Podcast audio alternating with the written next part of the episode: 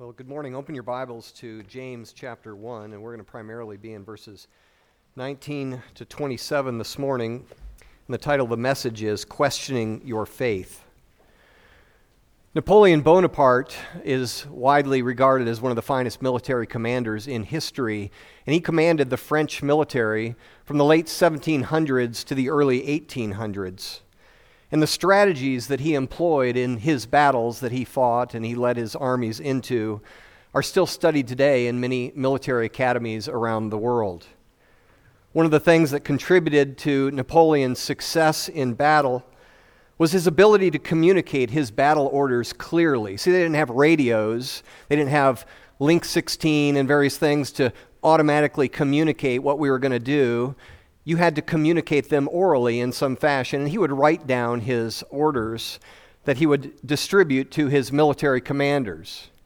And legend has it that he had a very unique way of refining his military orders to ensure that they would be well understood and put into practice. See, it's not enough to just hear the orders or be able to read the orders and admire them for their eloquence or their carefully alliterated points you actually had to be able to put them into practice and put them into, uh, into your tactics as you maneuvered.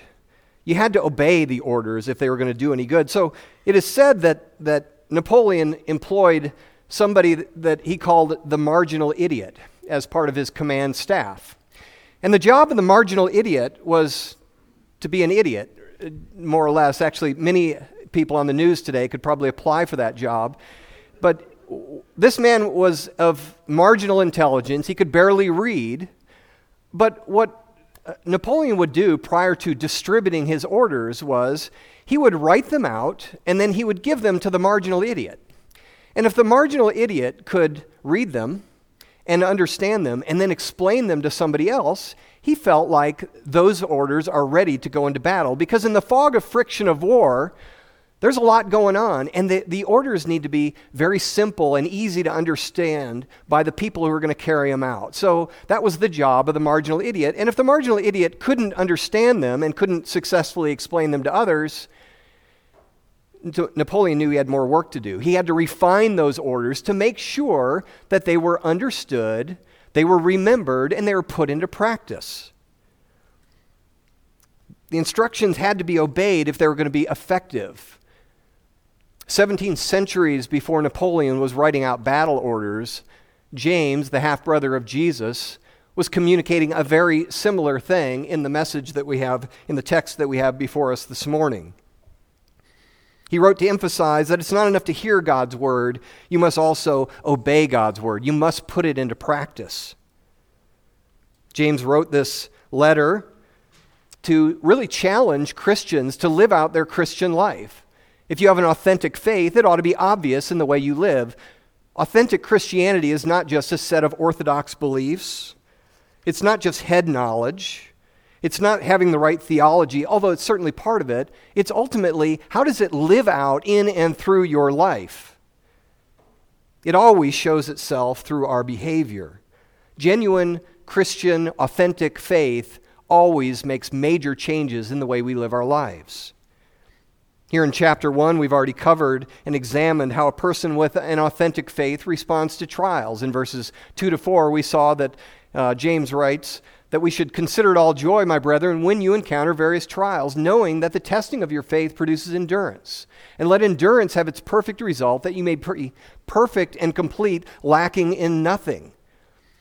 See, when trials come upon a, a believer, they aren't just purposeless. God has a purpose in them, and it's to strengthen our faith. It's to put endurance in our faith. It's to put concrete and rebar into the foundations of our faith so that we might be able to stand firm when those trials come. He's interested in, in drawing us closer to Him, not driving us farther apart.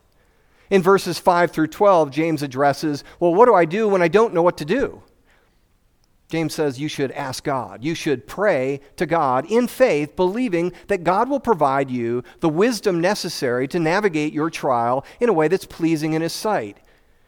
He says you need to do it without doubting, without being double minded. I really want my trial to end like this, uh, but of course I want to be faithful, God. No, he says pray to be faithful, to honor Him in the midst of the trial.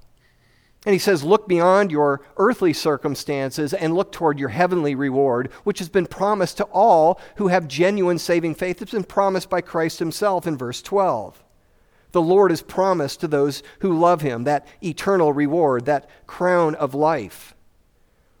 In verses 13 through 18, we see that that those, those very trials that God brings into our lives in order to strengthen us, in order to, to draw us closer to Him, sometimes because of our own sin and our own strong desires, we can turn those trials into opportunities for sin and temptations to sin. And we might blame God. We might complain against God. We might wonder about God's goodness and God's kindness and God's sovereignty and God's care.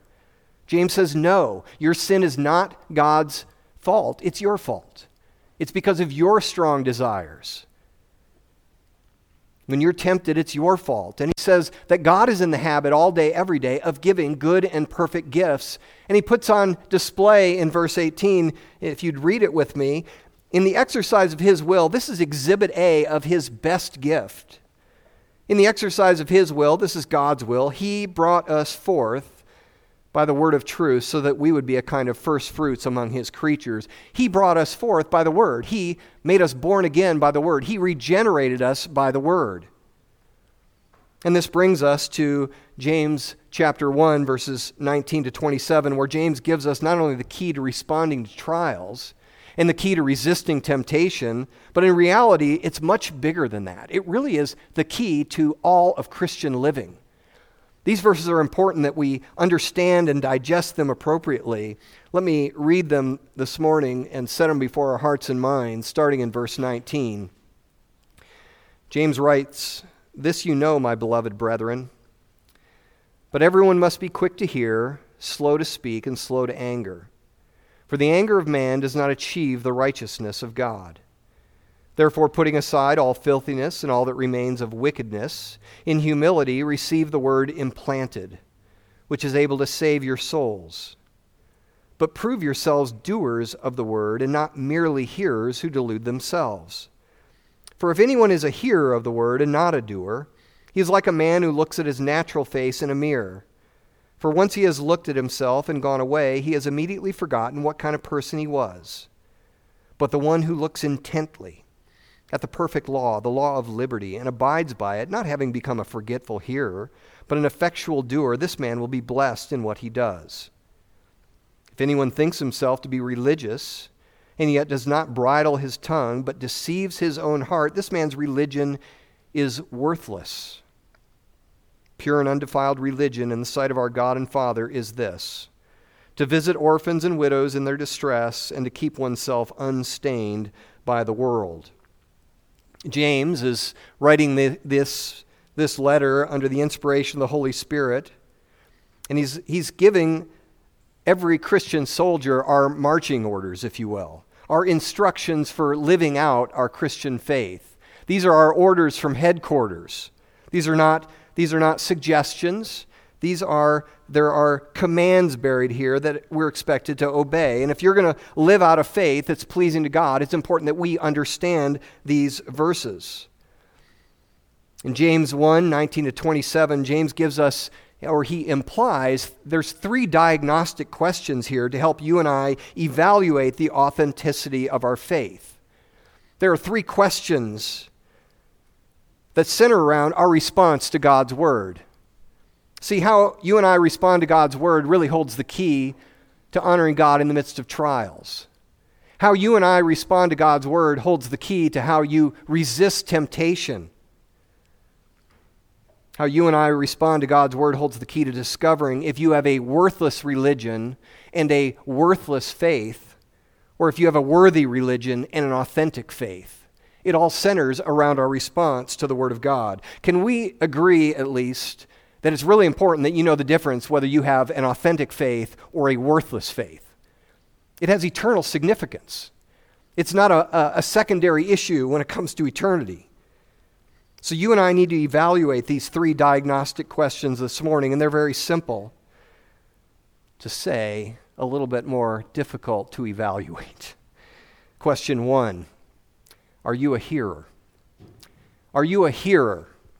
And we see this in verses 19 to 21. James says, This you know. You need to understand this and know this, my beloved brethren. But everyone must be quick to hear and slow to speak and slow to anger. For the anger of man does not achieve the righteousness of God. Therefore, putting aside all filthiness and all that remains of wickedness, in humility receive the word implanted, which is able to save your souls. There are some who look at verse 19 and, and immediately apply this to marriage counseling. And there is zero doubt. This you know, my beloved brethren, but everyone must be quick to hear, slow to speak, and slow to anger. There is some wisdom in applying them to relationships. But that's not the context or, or the point that James is making here, because these verses right here in 19, 20, 21 are all vitally connected to what came before, and what, they're connected to what comes after, and they all center around God's Word. Look at verse 18. He says, God brought us forth, or He regenerated us by the Word of truth. That's the gospel, it has to deal with the Word of God. Verse 21 contains a call to receive the word implanted. And again, this is the word of God implanted. Verses 22 to 25 emphasize the importance of doing the word and putting it into practice in your life. He also uses the term perfect law, which is another synonym for the word of God.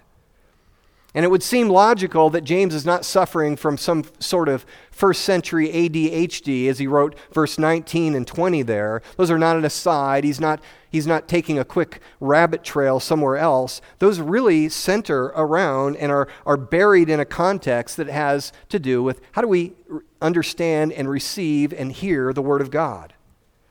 I think that's what James is giving to us this morning. Paul wrote in Romans 10 17 that faith comes from hearing, and hearing by the Word of God. So our ability to hear is essential to our faith. It's not a secondary issue, it is a primary issue. We need to hear it. Hearing's the conduit by which we're saved, and it's also the means by which we're sanctified and we're grown and we're matured. James is saying, You know these commands. This is not the first time I've told them to you. James was their pastor. He came to saving faith after his brother was resurrected. He was a pastor in that first church in Jerusalem, and he's writing to those people who had been scattered abroad. They know him well. These are his members of, of the flock of, of God there at Jerusalem at one point. He says, You know this, and, and these are directed to everyone. He says, But everyone must be. These are not for just pastors or elders or deacons. Every person needs to come under the authority of these words here from James. There are four commands that James gives in these three verses. Three of them are in quick order there in verse 19, and the last one we'll see in verse 21. The first command is this it's you must be quick to hear. You must be quick to hear. Early Christians did not have a copy of God's Word. As a matter of fact, this is the first New Testament letter written. They don't have copies of the Old Testament either. Most of what they heard and came to understand about the Word of God was transmitted orally and verbally. And they would listen to it. They listen to people who have studied it, explain it, and apply it. So it's important that they could hear it and you must be quick to hear. He's saying, don't be slow about listening. When the word is being read and explained, be ready to listen intently. Be hungry for it. Be anxious for it. Turn your Bibles to 1 Thessalonians. 1 Thessalonians, verse, uh, chapter 2, verse 13. This is the Apostle Paul writing later about the effect of the Word of God, writing to the, the church at Thessalonica. And he says this in 1 Thessalonians 2, verse 13. For this reason, we also constantly thank God that when you received the word of God, which you heard from us, you accepted it not as the word of men, but for what it really is the word of God, which also, and this is important, which also performs its work in you. Go back to James. So the word is not just for salvation, it's also for sanctification, and it performs its work in those of us who are believers. The Word works in us and through us to make us more like Christ. There's a second command there in verse 19 of James chapter 1, and that is, you must be not only quick to hear, but s- slow to speak. Slow to speak. James is not referring to talking really slow. That's not what he's doing. He's calling for restraint and to avoid hasty reactions to what is heard. He's calling for thoughtful and careful consideration of what God's word says and what it means by what it says. Evaluate it thoroughly before speaking either for it or against it. Sometimes I have a conversation with my wife, and, and she sometimes calls me on this, but as she's asking me something, I think I already know where this is going, and I'm already working on the response. Every husband may know what this is like but the reality is, I, as I am formulating my response, I am no longer listening to her. I'm not, I may not be talking, but I'm not listening anymore. And we can do that with a sermon. We can do that as we hear God's word. We can justify ourselves. Well, that doesn't really apply to me. Or we can think to ourselves, you know, this is a good one for my wife to listen to. Uh, the, the reality is, we need to take a pause and listen. Be quick to, be slow to speak don't respond right away. Proverbs says 18 in Proverbs 18:13, he who gives an answer before he hears, it is folly and shame to him. It's not a good idea to respond before you even know what it says. Take some time. It takes time to understand God's word rightly and apply it. Katie, you'll be glad to know that I spent a little bit of time before I stood up here this morning. She had asked me about it, and, and I said, Yeah, it, took me a little while to study this. I'm probably not as fast as Brian. It takes me a long time to, to study it. But you don't want to be behind this desk or, or really speaking on God's behalf in any context without actually understanding what God's word says. Be slow to speak.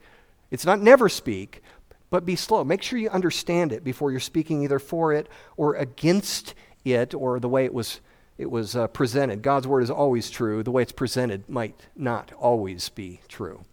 We need to be good Bereans as we listen to what is proclaimed from this pulpit, no matter who's standing here. There's a third command here. It's not only be quick to hear and slow to speak, but you must be slow to anger. There are multiple words that, that James could have chosen to talk about anger. There's the explosive, fly off the handle, really violent type of anger. Uh, that's not what he chose here. He actually chose a more settled and persistent anger. This is the type of, of anger that denotes a strong feeling of resentment and, and anger and active hostility. It's quite possible that this is the type of anger that actually isn't seen by all of us, but it's internal and it's seen by God. I had a, a, a man and a woman here a number of years ago, and he used to send me emails to uh, help me um, pray better. He didn't like the way I prayed in public. And so he, and his primary thing that he didn't like about my prayers were Chuck, you overemphasize the sovereignty of God. And, uh, and I don't know whether I overemphasize it or underemphasize it, but the, the Bible surely emphasizes it. I, I tried to explain to him that, that, you know, most of my prayer is actually just Bible verses weaved together. Um, and, and so over the course of the next couple months, we had several discussions on it. And I came to find out he's not really mad at me. He doesn't like God's sovereignty. And he was really angry about the idea that God might be sovereign in his decision to become a Christian. And he rebelled against it. Eventually, he left the church. He's not sitting here this morning. But he left the church and he was angry not at me, he was angry at God for proclaiming that he's sovereign in elements of salvation. Be slow to anger because you can't listen when that occurs. Notice verse 20, he actually gives another reason, a reason why you should be slow to anger. Verse 20 says, For the anger of man does not achieve the righteousness of God. When we get angry at hearing of the word and responding to the word with anger, it does not achieve the righteousness that God demands. Our anger, no matter how righteous we may think it is, and, and I do understand in Ephesians it says, be angry and yet do not sin. I understand that. But the reality is, most of us can't make that separation. Most of us mix sin with our anger as we respond. in our temper and the way we use words. Our anger does not accomplish what is right in the sight of God. There's a fourth command here in verse 21, and that's be eager to receive. Be eager to receive. In order to receive the word, he says there, he says, therefore, putting aside, and that idea of putting aside, it's also translated as putting off at various times in the New Testament, but it has the idea of taking off something that is uh, taking off a garment and laying it aside. In this case, it's, he's talking figuratively, putting off all filthiness and all that remains of wickedness. In humility, receive the word implanted, which is able to save your souls. There's two things that we need to lay aside if we're going to be a good hearer of God's word, if we're going to be eager to receive it. The first word is filthiness. That was actually a medical term that had to do with earwax that had built up excessively that prevented people from hearing. But that's not, I don't think that's what James is, is pointing at here. What he's really pointing, he's not saying get your earwax out. It's really the moral filth in your life. It's those sinful actions that are on the outside of the cup that prevent us from hearing God's word. We need to set all those things aside, all that sinful behavior, and all that remains of wickedness. That was a mean spirited or vicious attitude. Sometimes it's translated as malice, which is an idea to, to, to, to have a desire to see harm come to others. If you're sitting in the pew and you, your life is characterized by moral filth, and your inside attitudes are characterized by hostility and a desire to see harm come to others, you have no ability to hear God's word or receive it. There have been times in uh, the 20 years I've been here where Gina and I have had a little bit of a disagreement on the way to church. I'm sure that never happens to anybody else, but it happened in, in, in, in the van a couple of times. And uh, I will tell you, it is very difficult to hear God's word if I know I'm sitting right next to my wife and, and, and there's a, an obstacle there. I got to get that right. And sometimes I can, sometimes I, it, maybe it's later that afternoon that we come to agreement and we ask for forgiveness and we grant forgiveness. But if I'm sitting there with that type of thing going on in the background, I'm not listening. You got to put all that off. He says, Be ready. You got to pull that, uh, put, put all that off so that the soil of your heart can be ready to receive the word. He says, In humility, receive it. That's the idea of being teachable. This is strength under control. This is somebody who is, is not fencing off areas of their life that they're not going to submit to God's word. They are ready in, in all humility to submit every area of their life to whatever God's word says and what it means. Makes there he it's having a teachable spirit. it says that word receive is, a, is actually a word that you might use in hospitality. It's the idea of opening up your home, putting out the welcome mat if you will, of your home and inviting over a, a close friend or a family member that you really want to spend time with. That's the way we receive the word. I want to make space in my mind. I want to welcome it in. I want to spend time with it. I want to think about it. I want to converse with it. And it's the word implanted. The word, when we receive it and we're born again, it's as if God has planted the word inside of us. And it has the idea of, of springing growth from within, not from without. Your translation might say engrafted, but I think that's not, a, a, it doesn't capture the word very well if it says that, because that's something that you do on the outside. The, the implanted is what comes in, comes out from the inside. You've changed your attitudes, you've changed your, your thought process, you've changed your motivations because of what God has done in, in your heart. And that word, that implanted word is able to save your soul. It's not only necessary for salvation, and we all understand that, but it's also necessary for sanctification. It, it, it is ultimately the word that, that, and Christ, who is the living word, that, that delivers us from sin and death when he returns for us and calls us home, or calls us home.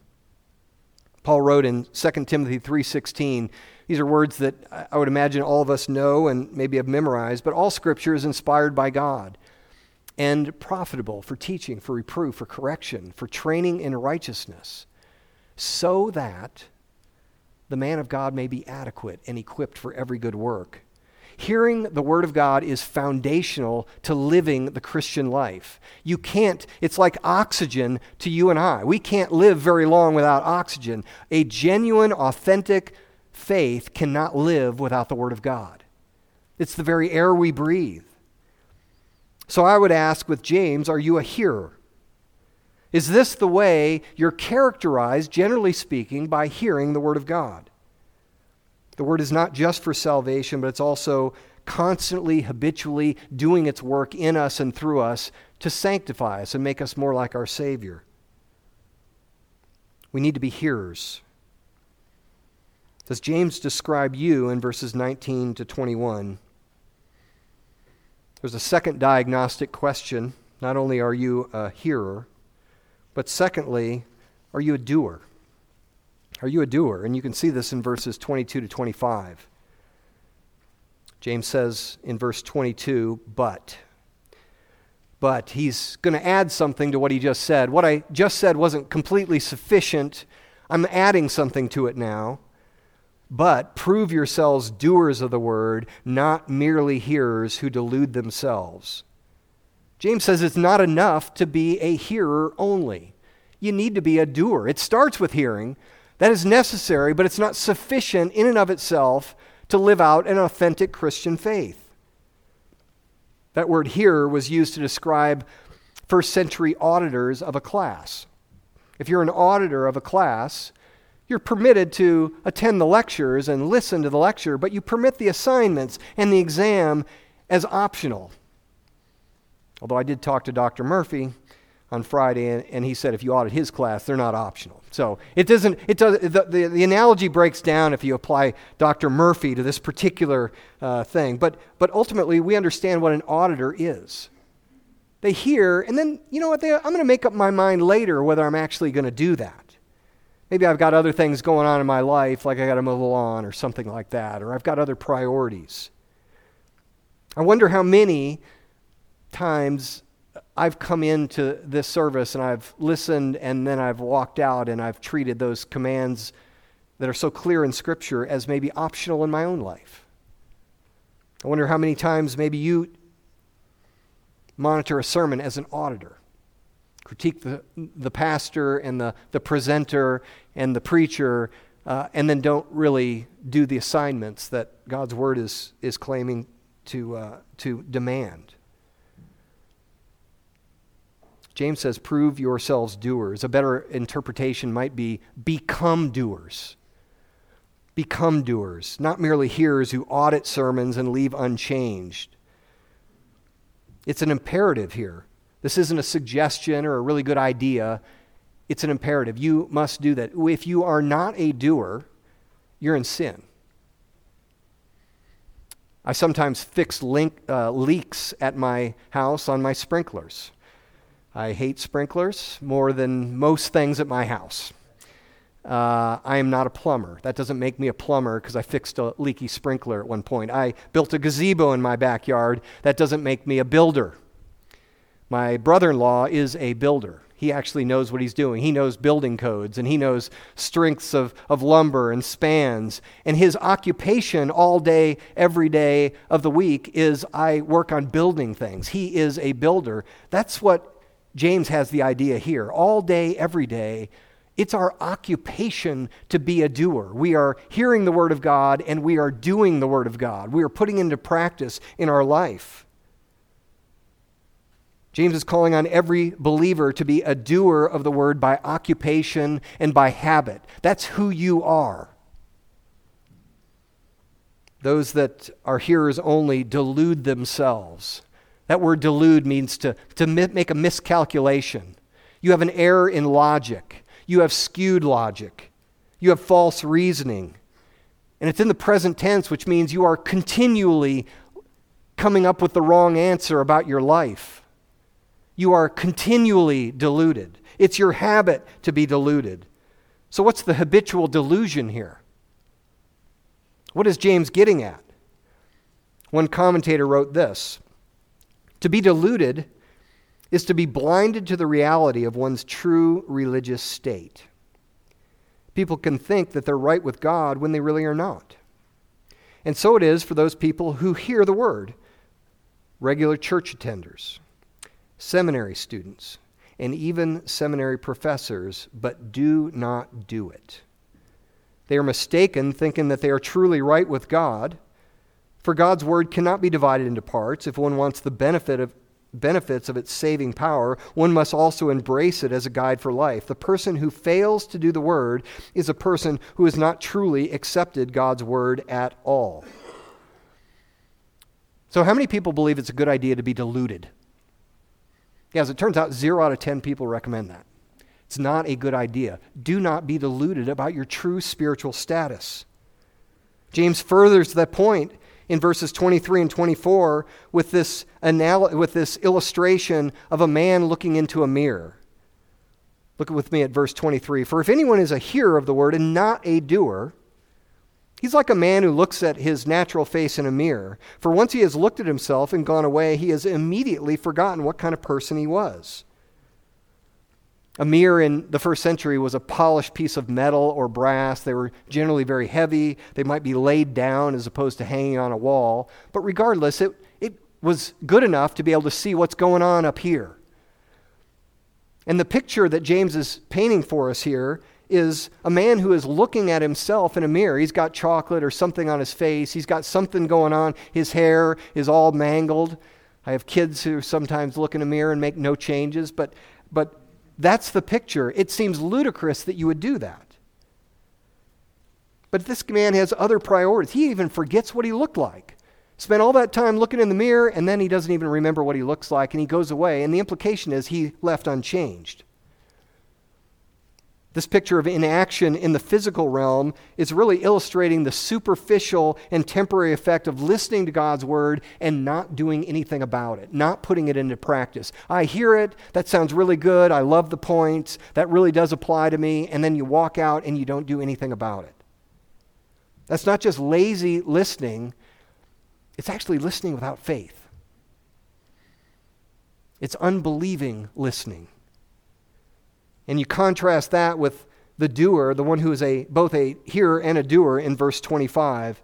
He writes, But the one who looks intently at the perfect law, the law of liberty, and abides by it, not having become a forgetful hearer, but an effectual doer, this man will be blessed in what he does. This man looks intently. This has the idea of stooping over and taking a long look at it. The mirror's laying on a, a table and you're, you're really peering into it. He's looking intently. And he looks into a mirror, in this case, it's the perfect law, the law of liberty. It's fully mature. It, it tells the truth about everything it speaks about, and it's 100% true. It's not, it, it, you don't have to be clever to figure it all out. It is true to everything it speaks about. There's no holes in it. It's a perfect reflection of the truth. And because it's law, it's authoritative. It's not a suggestion. It applies to me, it applies to you. In this case, he refers to it as a law of liberty. I heard, I heard in, uh, in, in Mark's prayer this morning about he's praying uh, about giving. And part of his prayer was, We're not giving because it's a law that we give. What he said was, we're praying because we are so thankful for what God has done on our behalf.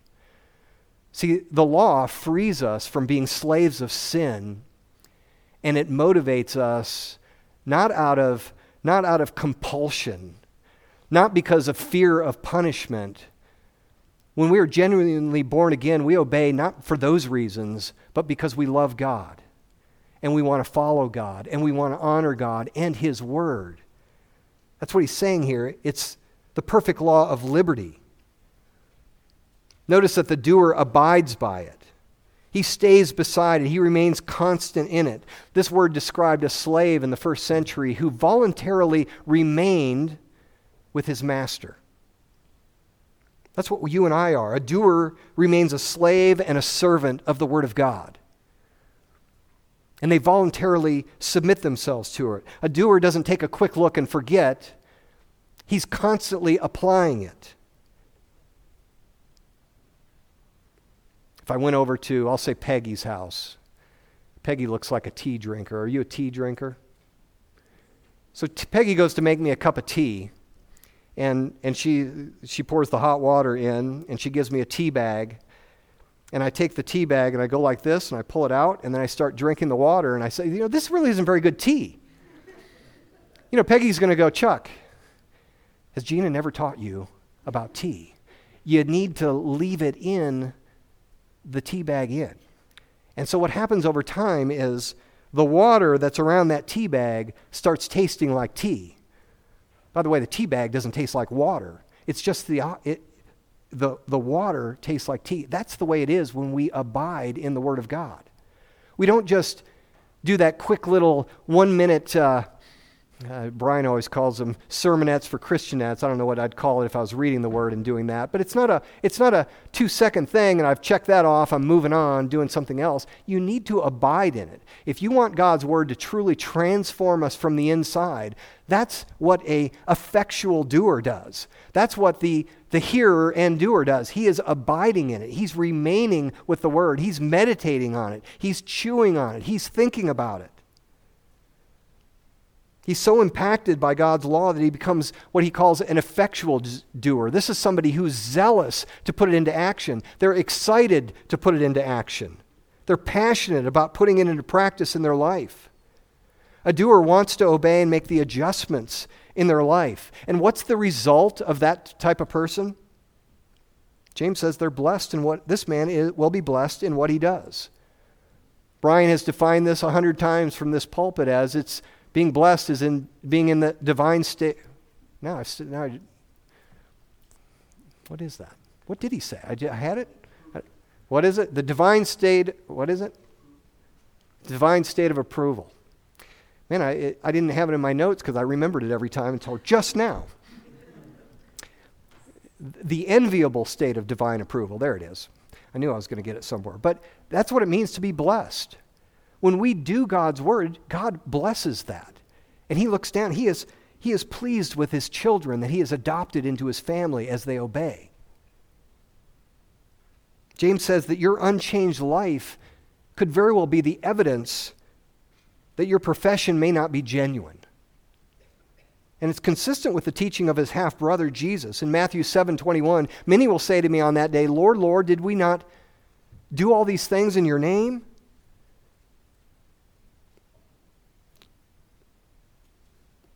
Many will say to me, on, Not everyone who says to me on that day, Lord, Lord, will enter the kingdom of heaven, but he who does the will of my Father who is in heaven will do. It's the doers who enter.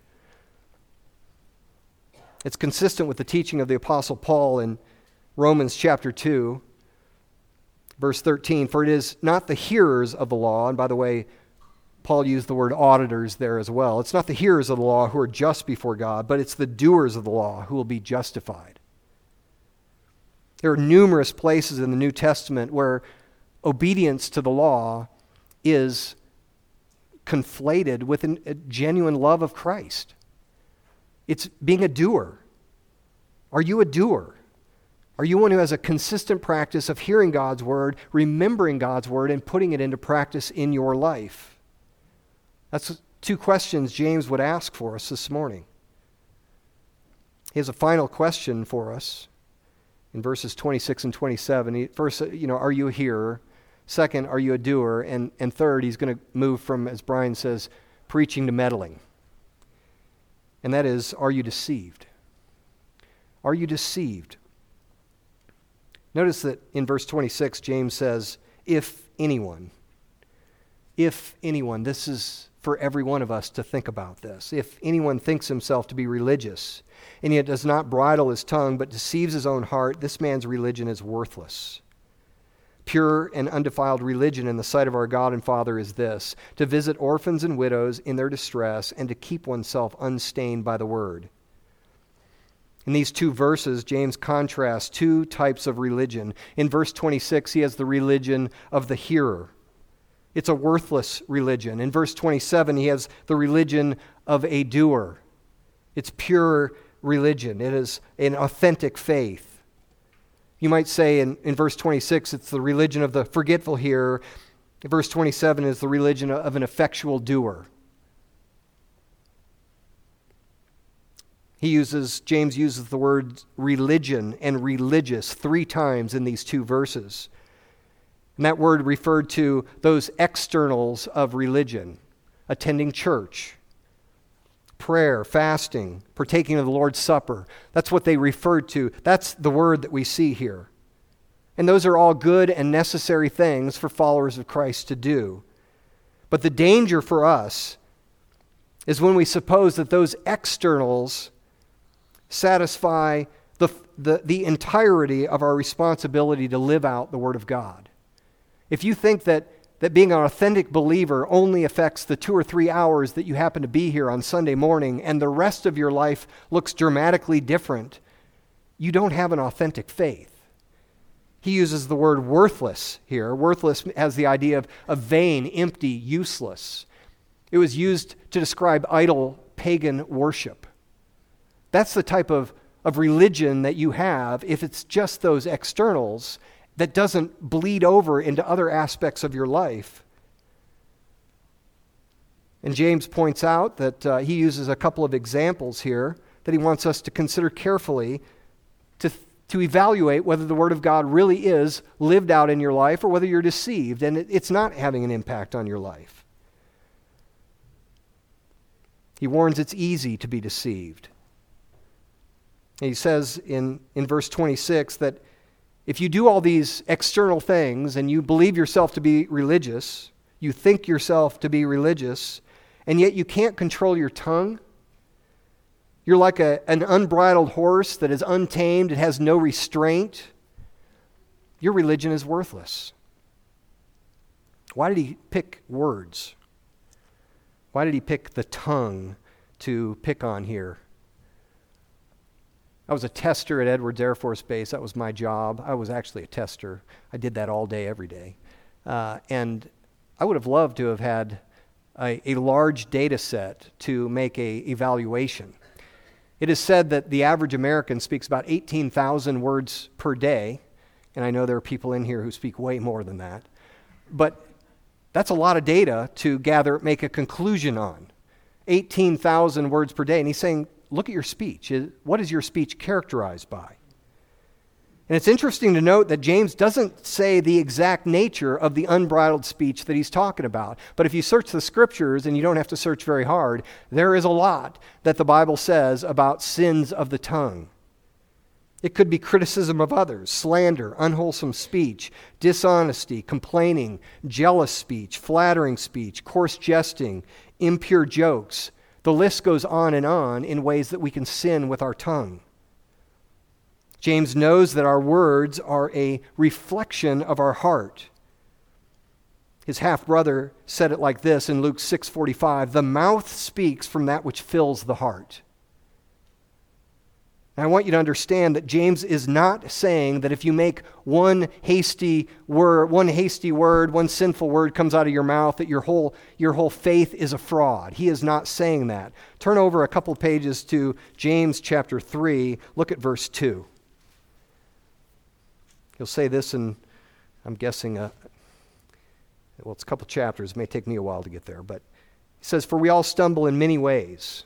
If anyone does not stumble in what he says, he's a perfect man, able to bridle, and he uses the same word there, the whole body as well. There are no perfect men. James knows that. He lived with one, he knows what it's like. Nobody is perfect. That's not what James's point is here.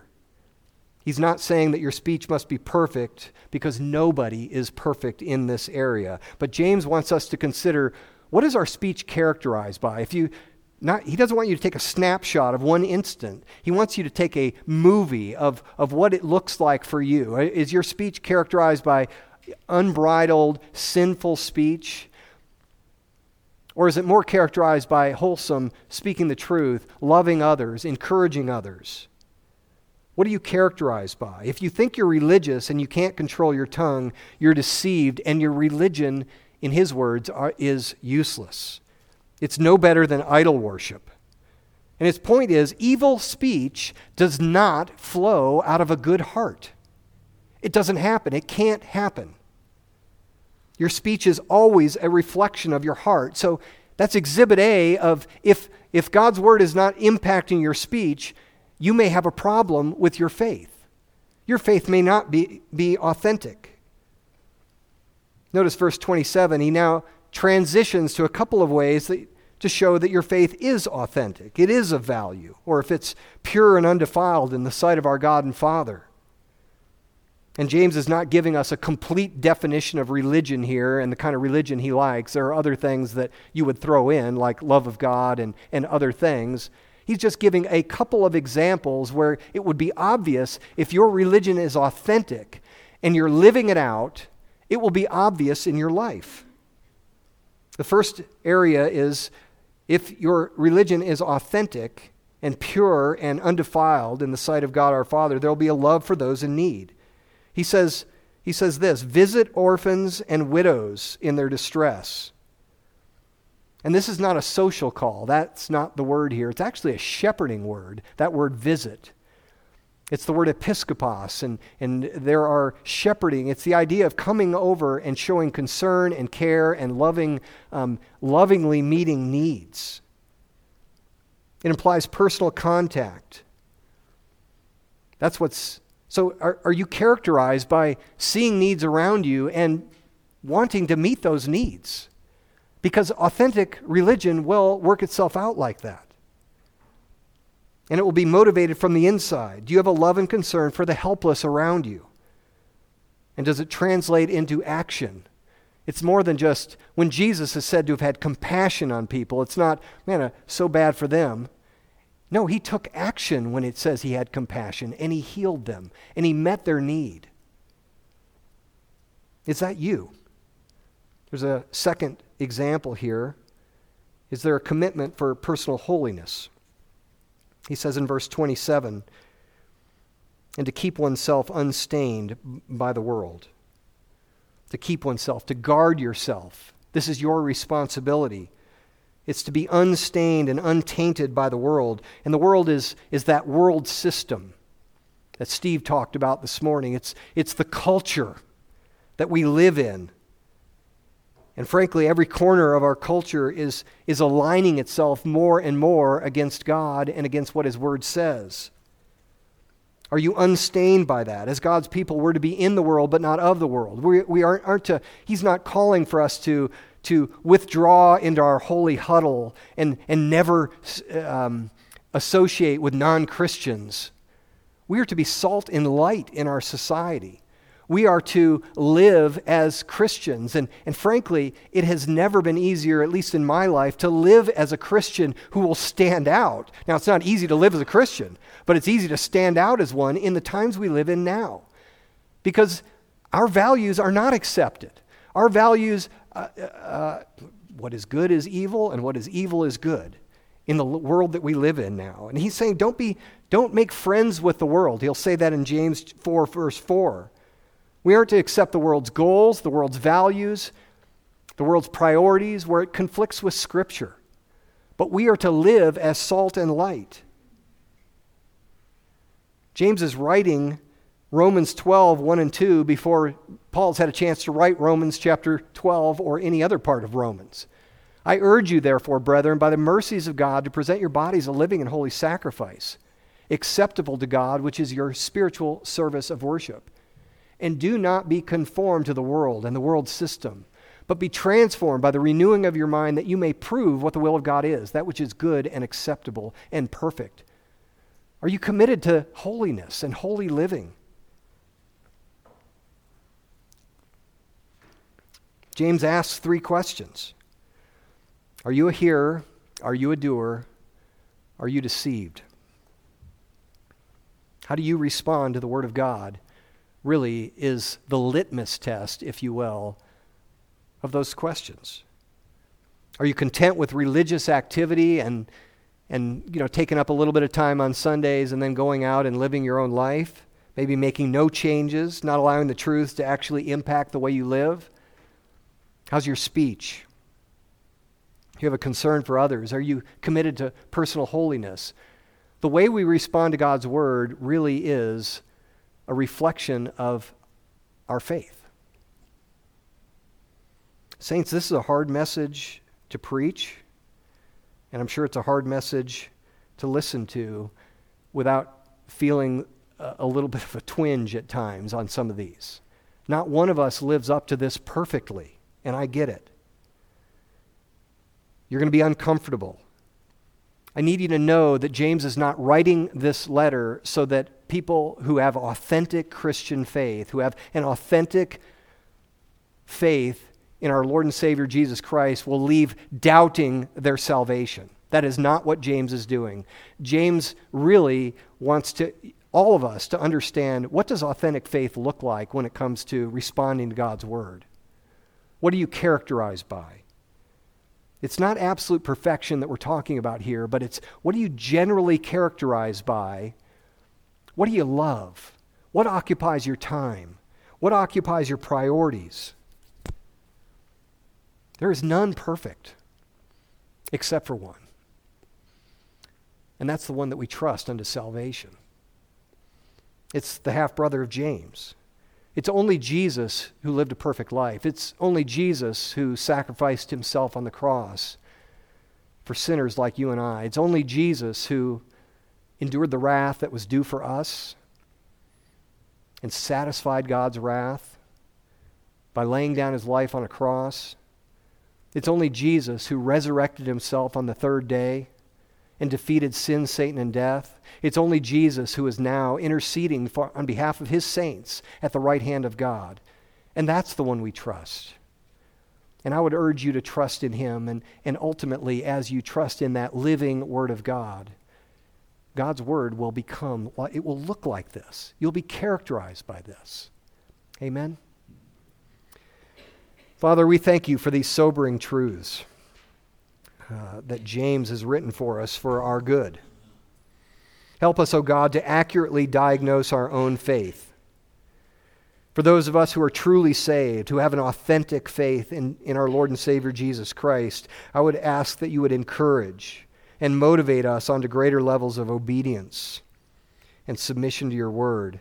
Help us to live our faith and, and adorn our faith in a way that's pleasing in your sight, O oh God for those of us who are deceived, and I'm sure there are some in this room, I would ask that you would open their blind eyes and unstop their deaf ears and convict and convert them, O God. May these diagnostic questions really lay open their own soul so that you might meet their need, that you might save them that you might make them be born again by the power of your word and the power of your spirit for their own good and for your glory. May you draw them to an authentic faith in our Lord and Savior Jesus Christ.